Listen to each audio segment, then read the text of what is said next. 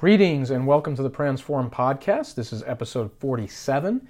It is Friday, April 1st, 2022, and I'm your host, Christopher Anastasio, and welcome back, guys. Um, our second episode this week. Uh, definitely encourage you to check out episode 46 from a couple days ago. Uh, basically, just giving you a very high level recap, just discussed some news uh, that came out for both Facebook and Twitter that was kind of interesting this week. I wanted to kind of get that news out to you guys in that episode.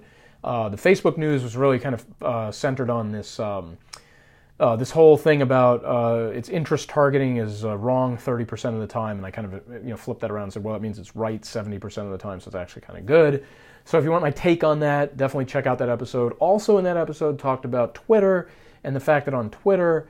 You can now use the professional. You can take your account. You know, if let's say you have a, a Twitter that you use for business, and you can switch your Twitter account to professional profile and if it's anything like, uh, if you guys use, let's say, Instagram and you have that professional profile activated there and it gives you all those insights into uh, interaction with your content, if it's anything like that on Twitter, I think it's really worth taking a hard look at that. So, anyway, that's episode 46 from a couple days ago. Uh, today, very, very tactical, targeted episode. I, I just kind of wanted to share this with you guys. It was an, um, a revelation I had working on a, on a particular client's uh, uh, content uh, and how we repurposed it or how we plan to repurpose it into many, many pieces of content. And the interesting thing is, guys, if, if you um, listen to episode 39, came out on February 25th, that was, you know, you're not producing enough content was the title of that episode. You know, and really talked about like the whole thing of, uh, I think it was in that episode, may have also been in some other episodes, but I talked about the, the Gary Vee model of, uh, of um, publishing 64 pieces of content in a single day. And it was like, oh my God, how can you possibly do that kind of thing? So this was, you know, as I was going through uh, the, the, the, the machinations on this particular idea I was going to throw out to you guys, I realized, okay, this is this is kind of how that that kind of number can come about when you really look at pieces of content in different ways and from different angles, and you say, okay, wait, this is one piece of content, but it could be more than that, and it could become a, a, a number greater than that, right? And so there's just two examples I kind of want to run by you guys here real quick in today's episode, and hopefully it gets you thinking a little bit about like how you could do this on your end with other stuff that you deal with or content that you have or things that you have in your library or on your shelf right now. Maybe things that have already been released but can be repurposed in creative ways. Okay, so the first example I want to tell you guys is for one particular client. Um, that client has a lot of like um, you know customer case studies where it's basically like a user of their software saying, "Hey, here's what I liked about the software and, and the product. But the, the case studies kind of follow the same pattern where the, uh, the client answers a series of questions. I believe there's like seven or eight questions that they answer, like, like what did the software do for this? Or how did the software help you do that? Or when you use the software, how much time did you save? You know, questions like that. Like I'm not going to give you the exact ones, but basically it was like seven or eight questions like that. And the, the, the, the whole piece of content was a PDF that had these very colorful, like with a border around them, segments that, that had each one of these questions and then the answer underneath it. Okay? So basically, like I was looking at this, I was kind of reviewing this PDF and this one piece of content for release uh, that we're going to run on, uh, on, on a LinkedIn post. And I kind of looked at it and I was like, wait a second, you know, this, this one single section, this one question with the answer below it, looks like a nice piece of content. So just to play around on my phone, I screenshotted the PDF and then I kind of cropped it so it was only the quote. And all of a sudden, it kind of jumped out a little bit. Like it had a red, you know, the question was like with a red background and white font, and then the answer was against a white background. It had like a dark blue font, and it had like a like a, a, a um, like a dotted line kind of border around it, like a heavy dotted line border around it. And I was like, you know, wow, this is this is great. This can really be like repurposed into, you know, a single quote. So like now all of a sudden, instead of posting the entire case study with some copywriting that says, hey, check out what company so and so thinks about software XYZ, it could be much more narrow. And it could say something like, hey, check out what our customer said about our ability to save time for their company with our software. And then, boom, there's the quote about saving time. And it's a colorful quote and it jumps off the page and it just gets to that one differentiator. It doesn't get lost in the whole PDF which has its own purpose. I mean, it's not a bad thing, that whole PDF that has all the questions on it. But in this case, if we're targeting time saving, we can extract that quote, we can cut that quote out of that PDF and now use it as a second piece of content. And oh, by the way, there's six or seven other quotes in there, and that creates another six or seven pieces of content in the same fashion, doing the exact same thing that I just described. So you take the one PDF, then you got these seven quotes, so there's seven pieces of content there. So all told, you have eight pieces of content minimum off this one PDF. And you could even argue that some of the quotes that were lengthier, you could extract one or two lines. I mean, you could literally take, you know, a sentence or two from them and use those. But, you know, that gets really, really granular and, you know, you just got to decide if it's contextually relevant to do that. But I think the bottom line is you have you have these sort of eight pieces of content in this one example that I talked to you about that you're kind of like sitting on and you don't even realize you're sitting on it. Like honestly, like I had seen these PDFs a few times. It wasn't the first time we created one, but it occurred to me last night like, okay, you know, let's let's look at breaking this thing down into multiple pieces. And now all of a sudden we've really like made our lives easier because we created one asset that can be used eight times at a minimum. And really, like when you reinforce a message, we're going to use it more than those eight times. I mean, we're going to use some of these things many, many times over.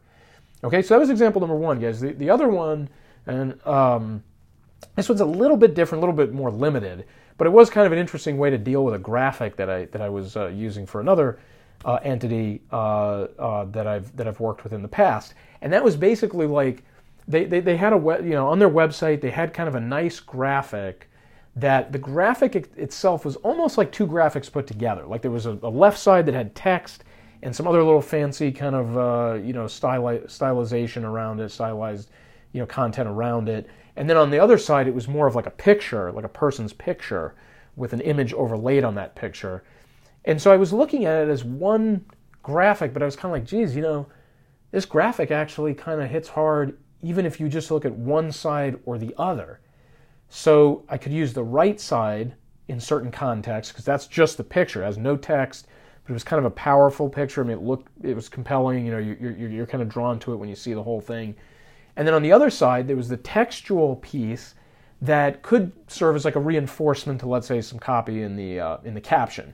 So if you post, let's say, to LinkedIn and you've got some copy in the caption, then you could post this still image underneath it, and it kind of almost says the same thing, but it comes out more graphical and it comes out a little more condensed. So it's it's a bit more powerful visually that way, right? So basically, you know, so I was looking at this one picture and I was like, geez, there's really two pictures here, right?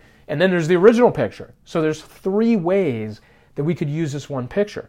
So it's just a matter of like cropping out, you know, screenshotting that web page, cropping out the whole picture, then taking one half of the picture, cropping that out. There's one file. Then taking the right side of the picture, cropping that out. Now you get the second the second piece, and then you have the original, the one that's both of them.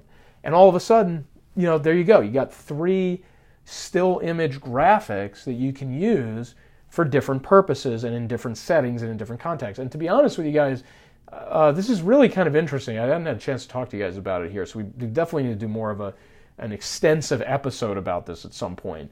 But uh, a couple weeks ago, I did see something about on LinkedIn that there was a study done on video versus still images in terms of reach and engagement and stuff like that.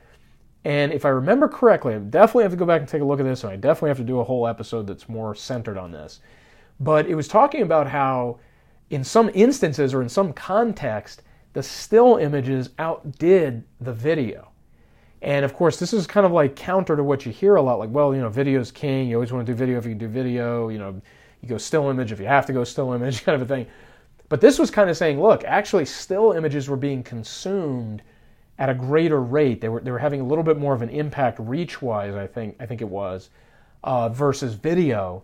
So all I'm saying that for we don't want to go down that rabbit hole right now. But what I'm saying is in this example I gave, where I took one picture and turned it into three pictures, that means I now have three still images that are you know that are working well on LinkedIn because LinkedIn is liking still images, okay, and it's encouraging that by by rewarding that. So now all of a sudden, instead of having one in this one asset, I now have three. And so let's say if I was going to have the one and post once a week with it, I now have three, and I can post Monday, Monday, Wednesday, Friday, or I could post Tuesday, Wednesday, Thursday, or I could post week one, week two, and week three, and rotate these images out and try different, you know, different uh, mixtures with uh, captions and stuff, and see what kind of results I get.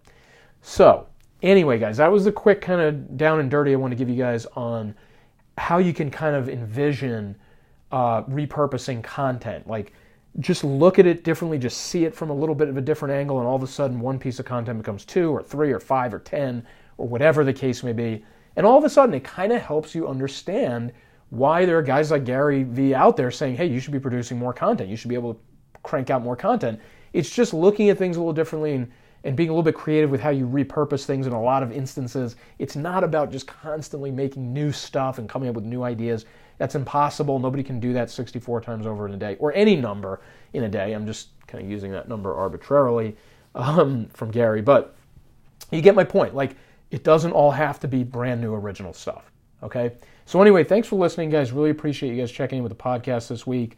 Knocked out another couple episodes for you here.